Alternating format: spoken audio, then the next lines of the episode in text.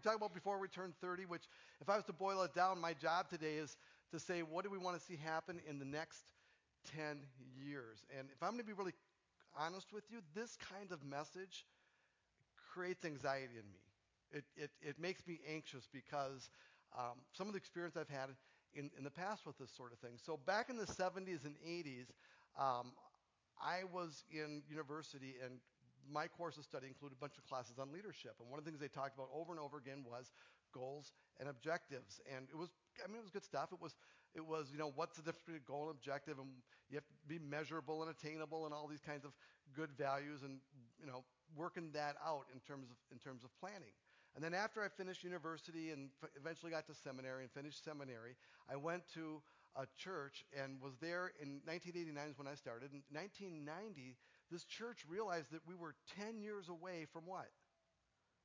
1990, 10 years away from? Yeah, 2000. So, so they go, well, we need, that's, what, what kind of church are we going to be in the year 2000? Right? And so they, they organized these meetings to create plans for what should happen between then and the year 2000, what kind of church they're going to be. And I remember going to a retreat center and camping out for two days with people talking and talking and talking. And people are taking notes. And then I remember the people who were responsible for writing it all down wrote it all down. And eventually they, they published, I'm talking about weeks and months of work, they published a document that was called Vision 2000, and it literally glowed like that, right? I mean, it was all, this is from God, we're going to be this church. It's going to be so exciting. And here's what I noticed. The closer we got to 2000, I didn't make it because 1997, uh, we started Crosswinds, right? But the closer we got to the year 2000, the less we heard about Vision 2000, right? That's the sort of experience that makes you go, hmm. Just hmm. You know, we wasted, we wasted. We put all that time in. Was there anything good that, that came out of it? And now here we are together in Crosswinds 20, and I get the responsibility of saying, what's going to happen before we turn 30, right? Ooh, right? It's going to be one of those moments where Doug's going to reveal to us what we'll be when we're, we're 30 years old. And if you have any brains at all and you hear that kind of stuff, you go, hmm, hmm, this is going to be an interesting message. And, and you know, but but yet we got to talk about these things. So I'm going to be really um, as crystal clear as I can about dreams for the future here. So so setting goals always starts by knowing the mission. Right? You don't set goals without what are we trying to accomplish? Who are we? So let me just remind you the mission of Crosswinds is to convince people, there's two parts to it, to convince people of the relevancy of God is part number one. Right? And and here's what's kind of behind that is that I don't think it's that most people don't believe in God, although that's a growing population. I think most people don't realize that God is even relevant.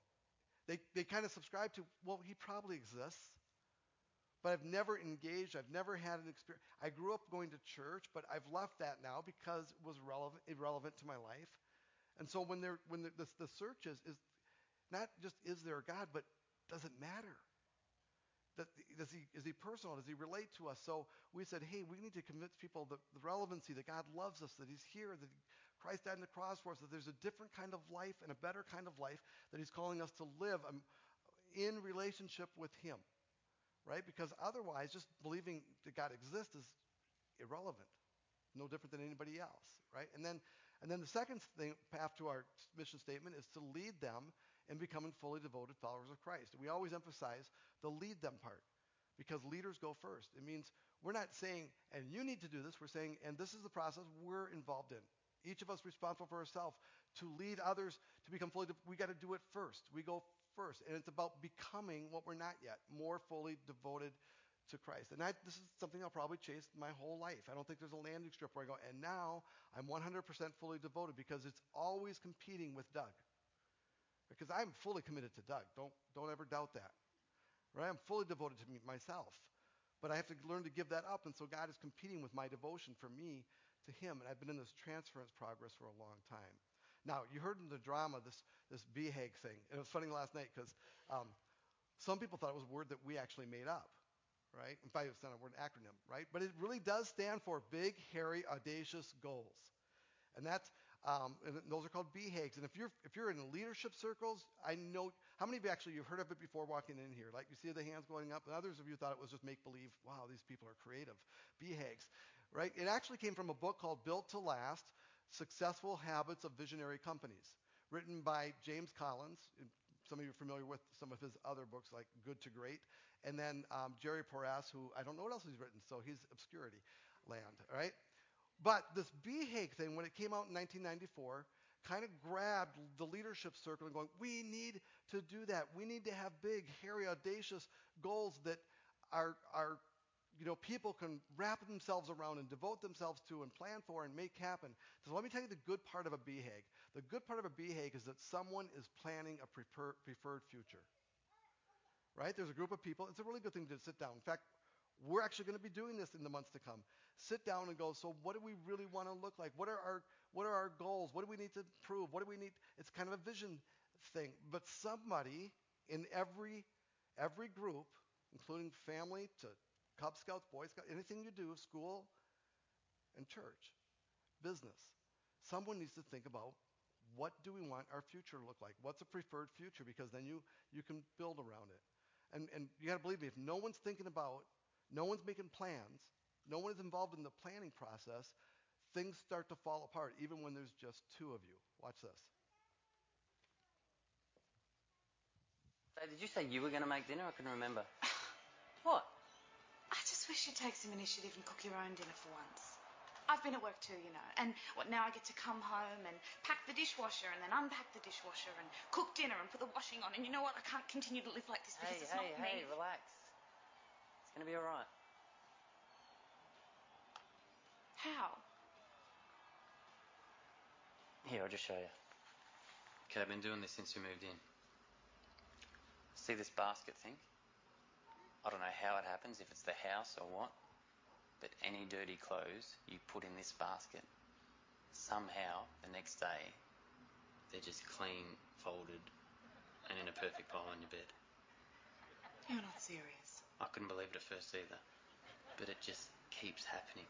That's why I didn't tell you. I didn't want to jinx it. You are insane. Try it, you'll see. Unless it's only chosen me. See, I don't know. I can't do this. No, wait. There's other things too. Plates, cutlery, pizza boxes, dirty tissues, anything you leave on this coffee table just vanishes overnight. Sure enough, the next day, it's all gone. It's just vanished. It's magic. No, she wouldn't have left me. This is what I think happened. I heard her get up in the middle of the night to get a drink or something. She must have fallen onto the magic coffee table and just vanished. Are you insane? No, he's not insane. I've got the same coffee table at home.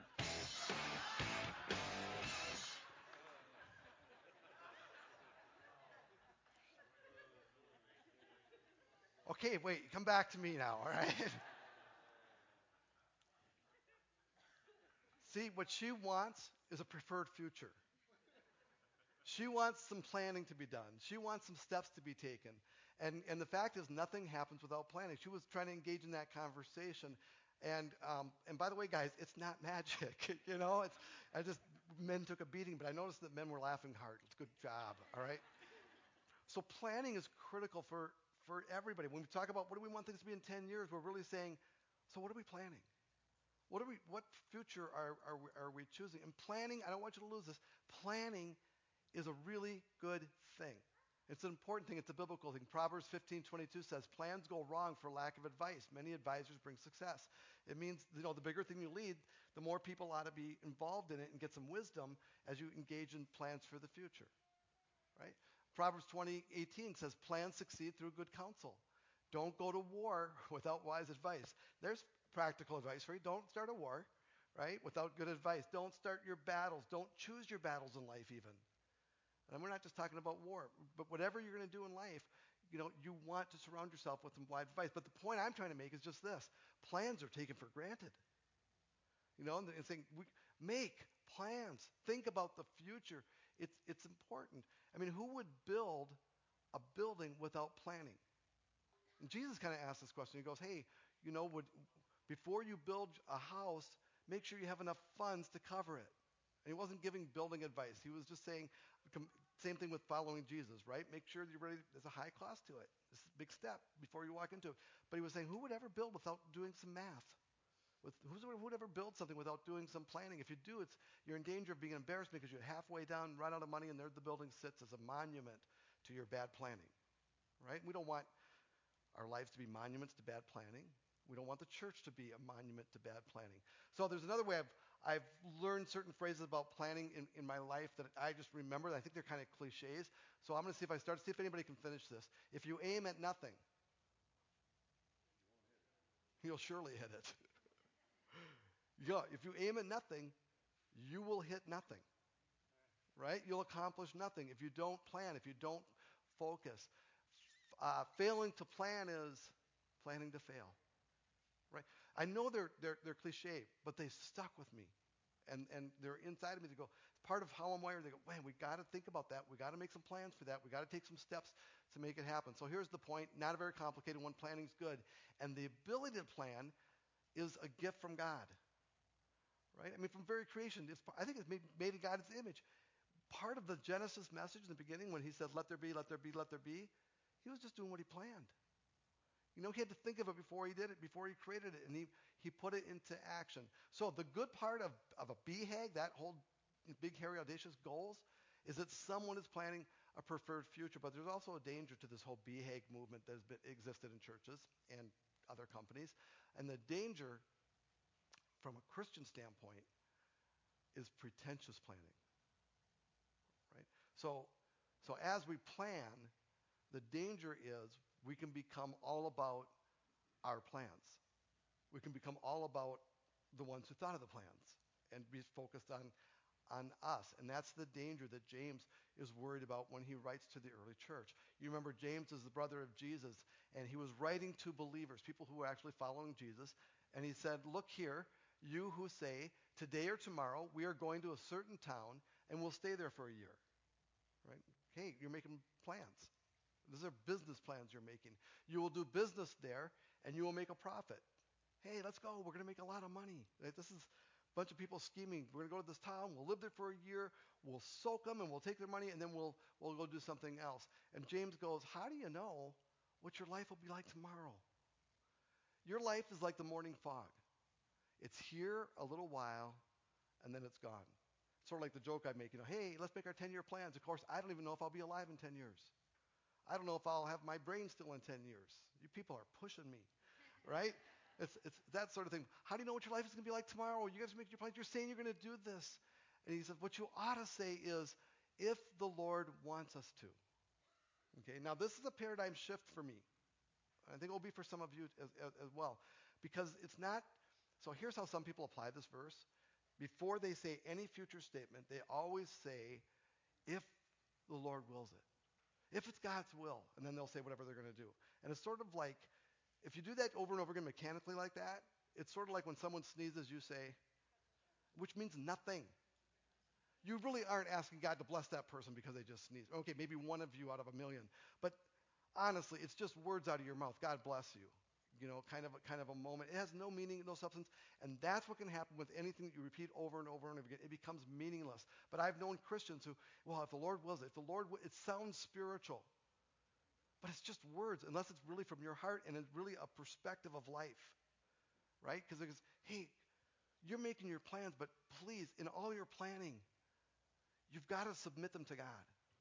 You've got to say, God, if this is if this is what you want, I'm not just making plans without you. If this reflects where you want us to go, I'm seeking that first, then, then maybe these things can happen. But I'm going to make my plans, God, but please don't let me screw up. All right, so here's what he says. He says, if, what you ought to say is if the Lord wants us to, we will live. How's that for ground floor level? We'll be alive. If the Lord wants us tomorrow, we're going to, if we're alive. Right? Which seems weird because we take, we take growing old for granted unless you got cancer. And then all of a sudden, you go, well, in two years, if I'm alive. Because it changes your perspective. People in impoverished countries don't take the future for There are countries where they don't name their babies for two years because they don't know if they're going to live for two years. Right? This baby is such a wonderful gift from God. And at age three, if the Lord wills it, if they're alive. I mean, it's a different perspective. We all live in the exact same world, same God, same place, but we've lost that because, because we're in danger of arrogance and security from other things. And we've lost our connection sometimes. So if, if the Lord wants us to, we will live and we will do this or that. Right? Otherwise, you are boasting about your own pretentious plans. You become self-reliant. You forget get your connection with God. And when you're talking about the future, it's a really good thing to stay tight, dependent, submissive to God. Because all such boasting is evil. You're not even meaning to boast like that, but yet you are. Right? And he says, remember, it is a sin to know what you ought to do and then not do it. And he goes on to say that, reveal that he's actually speaking to wealthy, prosperous people and how they're misusing their wealth. So in planning circles, I think what God is calling us to as a church when we start thinking about the future and about our own in our own lives is just a really totally different way of thinking. Most people think you have not because you plan not and you didn't carry out your plans. If you just had good, if you just had good plans, if you're a good planner and you're good at administration and you put this everything, you line it up and you set the first domino up and you flip it, then you get your outcome. And, and, and Scripture says, oh, be careful with that. Go ahead and line your dominoes up. Go ahead and make your plans. But before you even flip anything, say, hey, God, is this where you want me to go? Is this what you want me to do? Because I don't even know if I'm going to be alive tomorrow. I don't even know my future. I make these plans. Don't let me be arrogant. Don't let me become presumptuous. Right? So BHAGs versus God-willing dreams. Because I think BHAGs, by their very nature, lend towards pretentious planning. Right? So now I'm going to become very transparent with you. When I first sat down to this message, I was BHAGing it. Okay? And I'm going to just say it was dumb Doug time. Okay, and I'm going to reveal three dumb Doug BHAGs. Okay, you're going to you're going to go, man, Doug, you're not that smart. Yeah, I know. I'm just going to tell you that that's where we are. Okay, but and then I'm going to go, as I wrestled with it, how God said, no. I, know, I mean, I'm going to blame God, but how I hope God is telling me, no, reveal it this way. At least I'm going to call them God willing dreams. God willing dreams for our church. Okay, so BHAG number one. There's going to be five of them. That first part, though, this is going to be church stuff. That first part is not only church stuff but it's, it's your life. It's all of our lives individually. It should change the way we think about our own futures. You can apply it to more than us, in other words. BHAG number one. In the next 10 years, we will grow from an average attendance of near 500 to 1,500. See, last night they laughed at that. Maybe Saturday night crowd's a little smaller, you know. they just go, really? We're going to triple in 10 years? You know, they're like, come on. And, and we're all going to gather around this. We're to pray in the That's a BHAG. It's big, it's audacious, it's everybody surround themselves, and the goal becomes 1,500. And I'm going to tell you, I don't think that's a God honoring approach to this. It's a dumb Doug approach to this. Right? I hope this is better. God willing dream number one, we grow bigger. We grow numerically. Because I think healthy things grow. Right? How can we help it? We just invite, if this is going good, we'll invite people and we'll grow. And we add to those, we hope, we hope God uses it to add to those who are being saved. Not just growing bigger, but, but at an invisible level, adding to the kingdom of God. Right? So the first church, when it started, it started with this huge event, Pentecost. And in one day, 3,000, I think it was 3,000 men became believers, and their wives and their families would join them. And that was the start of the early church. So you're talking about at least 3,000, but, but probably more like 6 to 9,000, 10,000. That was the start of the church. The first church was a mega church. And it says in the Bible that they devoted themselves to the apostles' teachings, to the breaking of bread, to the fellowship, to meeting in homes, to singing, to worship, to hanging out together, right? And, and then it says at the end of this, they describe all that. At the end of it, the last verse describing the church says this, and each day the Lord added to their fellowship those who were being saved. Not the Lord added to their fellowship. It's not just that those who were being saved. Those who were receiving Christ as the forgiver of their sins, the leader of their life, and starting to join in this, this God community together, this faith community. Each day, God added to those, to those numbers. And that's the dream. That's what we've always wanted for Crosswinds. Not just to get bigger, but to add to the numbers of those being, being saved. Now, I have high confidence numeric growth is God's dream for us. And this is kind of important when you're doing dreams.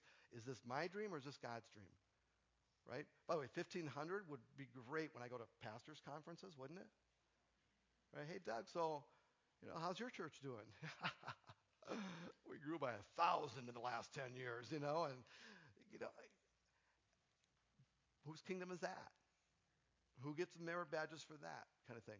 But I think numeric growth, I mean, it won't necessarily be a thousand, but is God's dream for us. Even more importantly, is that those who are being saved. Right? But let me tell you why I think those things are God's dreams for us. It's because when Peter, this is long after, by long after I mean probably 20, 30, 40 years, 50 years afterwards, Peter is writing 2 Peter, a letter. And he's responding to some questions. And one of the questions people are asking is, what happened? Jesus said he was coming back soon. Why hasn't he returned? This has been the promise. We know he came back from the dead. Some of us even saw him, but we haven't seen him since. And he said he was coming back, and we're almost, we're getting old, and where is he? And so Peter writes back to this concern of why Jesus hasn't come back yet. And by the way, we're 2,000 years later now, and we're asked, where's Jesus? Some of people thought it was yesterday. Right? Did you guys catch that in the news? It was supposed to be the end? I, I didn't cancel any services. Because you got to remember that when anybody says tomorrow or this day or that day, you can almost guarantee that will not be the day. Right? Because Jesus said no one knows. No, no one knows the time or the day or the place. But here's what we do know. We know why the delay. Here's what Peter says. He said, But you must not forget this one thing, dear friends. A day is like a thousand years to the Lord, and a thousand years is like a day. Which means if God comes back in a week, it's 7,000 years. But not really, but could be. We don't know. We don't, time is different for God than it is for us. So he's saying you're concerned that he's not coming back soon, but you're thinking of soon on your timetable, not God's timetable. God's timetable is pretty big and it's kind of hidden from us.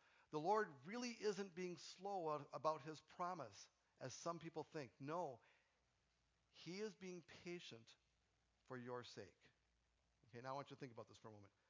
How many of you, I'm going to do a hand raise on this if you're a follower of Christ, how many of you go, man, if Jesus would come back today, that would be awesome.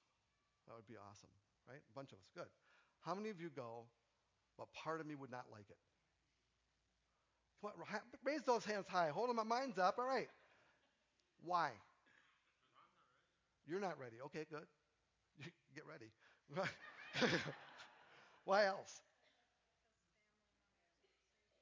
Because you know so many people and your heart's breaking that you go, they haven't crossed that line. They're not right with God. They're not, they're not those who we are confident are being saved. And that's what God is saying. He's saying, hey, I'm being patient for your sake. Yes, there's going to be an eternal gathering in heaven. But I'm not in a rush. I'm being patient for your sake. And here's what he says He does not want anyone to be destroyed, He doesn't want anyone to miss out.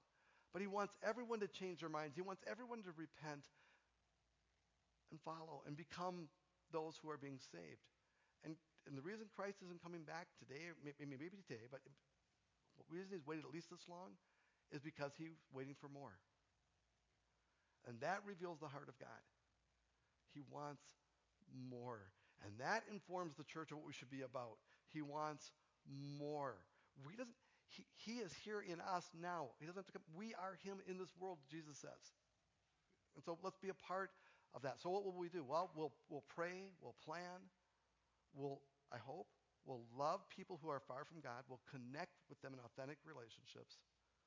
And I hope you use this church as a tool. I hope it's so compelling and um, contagious that you'll, you can't help but invite them to church. Oh, I want you to learn more. Come to my church. And if, by the way, if our church is the right one, invite them to another church or send them to another church. If you think it's a better church for them, that's I don't care.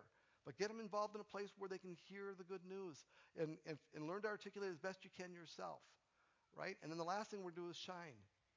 And this is part of the part of the, the other half of the message. Besides having the right message, we're going to do the right things. Here's what Jesus told his followers in Matthew 5. He said, You're the light of the world. You're like a city on a hilltop that cannot be hidden. No one lights a lamp and then puts it underneath a basket, right? We put it we put our lights in the in the ceiling to shine down and so the bugs can gather. How many saw bugs today on the screen? I was like bugs distracted. Instead, a lamp is placed on a stand where it gives light to everyone in the house. You put it up high. In the same way, and this is this point, let your good deeds shine out for all to see, so that everyone will praise your heavenly Father.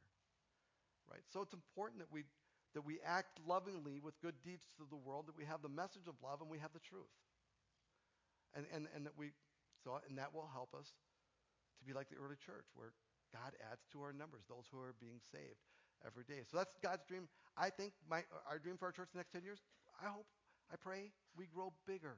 Right? BHAG number two, that our small group ministry grows to 100, this is Dumb Doug, grows to 100 small groups with over 1,000 participants in every quadrant of Rochester and its surrounding towns. Right? So that so that if you live in Byron, you don't have to come to Rochester. If you live in Pine Island, you don't have to come come here. You know, if you live in Zumbrota, you're still on your own. You're just too far away. And we, BHAG number two is a you know, hundred small groups. If there's ten in each one, that's a thousand people, right? So let me put it in a better way, a smarter way. God willing, dream number two is that we grow smaller. Number one was we grow bigger. Number two is we grow smaller. That as we grow larger numerically, we grow smaller for the sake of being connected. Right? The problem with real large churches is nobody knows each other. You don't feel connected. That's the challenge that, that they face. And I think this is the way that, that God has actually structured things over and over and over again. So you look at the example of Jesus. He had hundreds of followers. Maybe you didn't know that. During his life, he had hundreds of followers, but he had 12 disciples. He's for, the first thing he did was form a small group 12 disciples. And then three of them were his closest friends. Three of them he heavily invested in. You know, and I, I can just imagine it. Hey, I'm going to go up the mountain. I only want to take three of you with me. Let me think who it is. And the other guys are going, oh, I know it's going to be Peter, James, and John. He always takes them, right? And, and he goes, yeah, okay, Peter, James, and John. Let's go up together.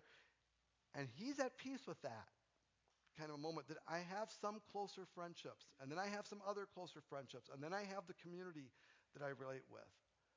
Right? Then there's the example of the early church that we just talked about. 3,000 men become Christians in a single day, but they met in homes. They didn't even have a big place. Maybe they met outdoors or something. You don't ever really find out where they actually met, but they didn't have a building to go to. So they were meeting in homes, and I'm just guessing that none of their homes held 3,000 to 10,000 people. Right? More like 10, 12, 8, 6, whatever it is, and they met in homes, and that's where they had the Lord's Supper. That's where they worshiped. And somehow they devoted themselves to the apostles' teaching, which means they heard the apostles teach. It was probably open air kinds of stuff right? Where the guy's just speaking on top of a, standing on a, on a stone fence and preaching to everybody. Hey, Peter today, here's Peter. Hey, Pete, go. Kind of a moment. So, so they broke it down because they had to into smaller groups. Well, why is it that way? And by the way, even the structure of our society, right? There's our nation, our state, our county, and you get down to it, we end up in our families right? And your family is your closest unit. That's how you feel most connected to everything. And so it's the same way. The reason that we're structured that way is because our relational capacity is limited. We're, we're kind of teasing 500 for an attendance number right now, right, at, on, over a weekend. I don't know all your names. First of all, you take turns coming. It's just not fair. right? Let's get on a regular rotation. Like, if you could go for like four out of five, that would really help. Just solidify instead of one out of six. Okay, that's be much better. All right, for but we're all limited relationships. We can't have that many close relationships, right? And so so part of the small group thing, or you know, you're never going to do that here. Get it filled. It's it's to find those people that you have relationships with, because it's only in the context of a of a smaller circle, right? 12, 3, that you're going to find the relationships that are deep where you, where you love and you are loved, where you know other people and you are known, where you, where you take the risk to challenge someone lovingly and you receive challenge from others openly. That takes trust. Those take relationship. Those are the those are the places we, we grow. We grow best in the context of these kind of deep, honest, transparent relationships. See, here's the thing. I, I was telling Lori the other day, you know, I, I said, you know, after 20 years of speaking at Crosswinds where I keep on revealing transparency to you guys stuff about me, telling you the truth, right? Sometimes I've crossed the line, like Doug, that was TMI, right? You've had those moments. And other times where, where you go, that was appropriate, good, thank you, you opened the door for me, whatever. That's the, the goal. I told Lori, I said, you know, I don't think I have any secrets. I mean, there's things that we keep confidential because they're sacred things, but I don't think I have any secrets. It is such a great way to live. It is so freeing to be who you are all the time and to be known for who you really are. And, and I have the luxury of this stage, and I get to do it with all of you, but there's even a closer group that get to know even the confidential things, you know, that, that aren't secrets. But I'm just saying this everybody needs that. And you're not going to get it in a group of 500 people or 150 people. It's going to be in a smaller context. And I'm going to go another step and say you probably won't get that in your first small group. But what I hope you get out of is what I'm going to call great friends. Right? So I've thought about this a little bit. Sometimes I hear people say, that person is my best friend. I've always hated the phrase best friend because it means you only get one of them. Right? And I want more. So, so I go with the phrase, and I just come up with this recently. There's been people in my life who have been great friends. There's a group of them. Some of you are here. you, you know, I'm not just your pastor. You're one of my great friends, and people have been my great friends in my life and get me through chapters. Those people are. It's a small group, right? But but they're my advisors, they're my counsel. Those are the people I'm absolutely transparent with because they're my they're great friends. I want that for you. Small groups is one of the best ways to get them. It's a testing ground to find. But out of that small group, I hope you might make one or two great friends. And then my, my real dream is that you find your church within the church, right? Five, six, eight people. They may be in your small group right now. They may not be in your small group, but, but they, over time you discover them. You go, you know, I'm in this small group right now, but I have my personal church. And maybe it's identical with your small group. Good for you. But I have my personal church within the church. People who know me, who love me, who can challenge me, who I celebrate and they celebrate me. That's, that's our dream for you. So the larger we grow, the more challenging it is to live small. Let's, every church faces this challenge. They grow bigger, they grow. What will we do? We'll pray, we'll plan, we'll develop leaders. That's Jeff's job, right? That's what we hired him for, right? And we will be pushy about small groups. We're on a good roll. we we've always been pushy about small groups. All right, God willing, dream is we grow smaller. BHAG number three, dumb Doug moment here, that we send 25 mission trips near and far each year. 25 mission trips. That we open a food shelf, a women's shelter, and a car repair ministry for single moms. right, in the next 10 years. Right? It's very specific, it's very audacious, it's very hairy. right? So here's, here's the God willing dream that we'll have dirty hands from serving. And it's normal for us. That, that Crosswinds is marked by, it's just normal to see people's hands are stained from serving. They're dirty. They get, they, we, we get, and, and where it comes from is the example of Jesus. His hands were stained with his own blood, right? His, he put on the serving towel and washed the disciples' feet. And he told us in Matthew 25, you can go read it for yourself. He made it very clear that caring about the least of these, people without what you have, in need, is not optional. It's actually an indicator of God's love in our lives. Jesus says, by this I'm going to know who you are, that you got stained hands from serving and caring about others we, we want to be that kind of church. So that's why we're doing Hurricane and Belize and why we send mission trips and why we do things in the church. And, and we want people whose hands are stained. They get stained with color crayons and paints in the children's ministry. They get stained with dirt from people who work in the, in the yard at church. The people in the nursery, never mind. Um, their hands get dirty too, right? So what are we going to do? We're going to we're going to pray. We're going to plan. We're going to develop leaders for helping us to all serve together. It's called teams. And we're going to create opportunities. We don't even know what they're going to look like. I can't say 25 this or 10 that or 1 that. Gonna, opportunities are going to come and we're going to take advantage of them. And that's our dream, that we have hands that are stained from serving and that it's normal here. Dream number four doesn't have an audacious goal to it because this didn't work, but it's what I want to be true for us, that we fail boldly. That it's okay to try something and not succeed at Crosswinds. Right? Now, you don't do it on purpose. There's no room for that. But that we try things that we're not afraid. I don't want to miss opportunity because we're afraid to fail. I don't want to have the regret of safety. I don't want to become someone who's so protective of what we have that we can't risk it anymore. You know, when, when, we, when we started the church, we had nothing.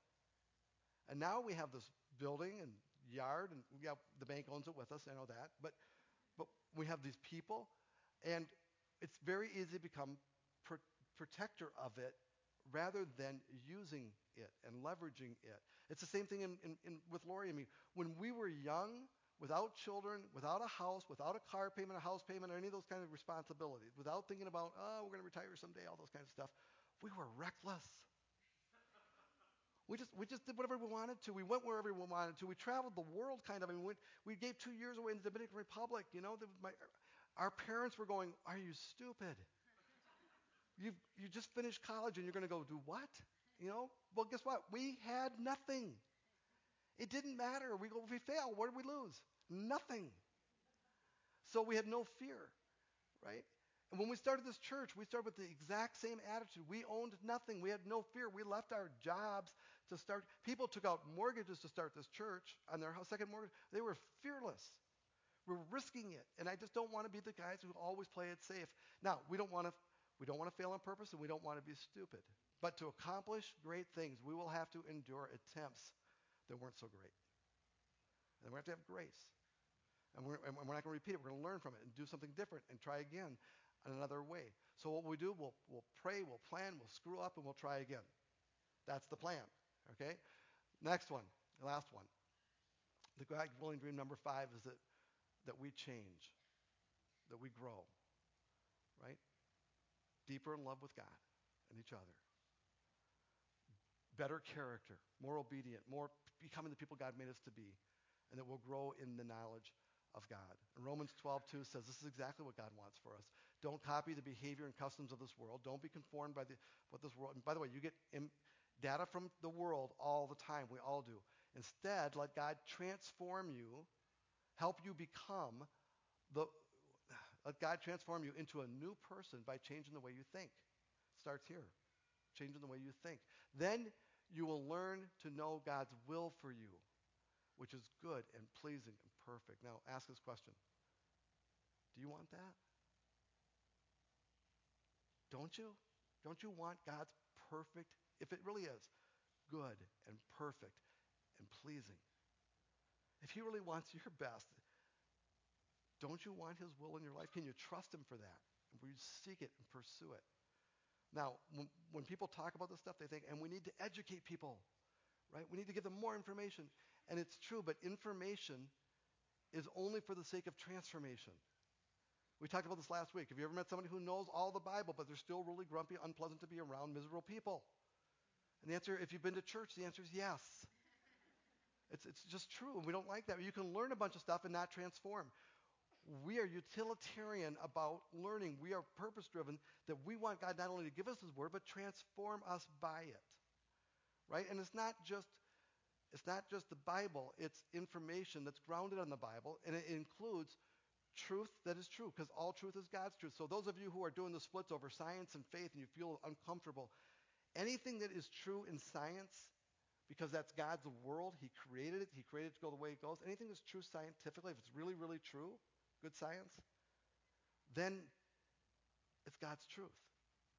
Because we learn God's truth through through the Bible, and then general revelation, which is the world and how it's made and how it runs. So when we learn through experiences, if you're not learning through experiences, then you're not paying attention. Pay attention, right? So transformation is simply becoming the person God made me to be. Sometimes when I hear people talk about being spiritual these days, it's sort of like, well, that person's really deep and they're poetic and they think they're reflective and that's spiritual. Can I tell you something? That's not spiritual. That's just being deep and reflective. That's pausing before you say your sentence. That's speaking in hushed tones. It's drama. It's weird sometimes. Right? So, so spiritual is becoming the person God made you to be. Everything else is pseudo spirituality. And by the way, everybody's spiritual because you're made in the image of God. Every human being is a spiritual person. They may be ignoring that part of who they are, but they're all, we are all spiritual. You can't get away from it. It is who, how, and what you are. You are not body, you are spiritual. Right? You know this because you throw away your fingernail clippings. It used to be you, but it's not now. You know that's not you. You're something bigger and better than that. So what will we do? We'll pray. See, if you learn nothing else, you learned it's okay to throw away your fingernail clippings. What will we do? We'll pray. We'll plan. We will teach. And we will tell the truth in effort not to become smart, but to become who God made us to be. Because at my core, and I've said this forever, and I'll probably say it till I die, I don't want to be the same guy in 10 years. Because I know me. I don't want to be short tempered. I don't want to be quick to judge. I don't want to be afraid. I want to trust. I want to grow. I want to know. I want to learn. I want to become. I hope you want that.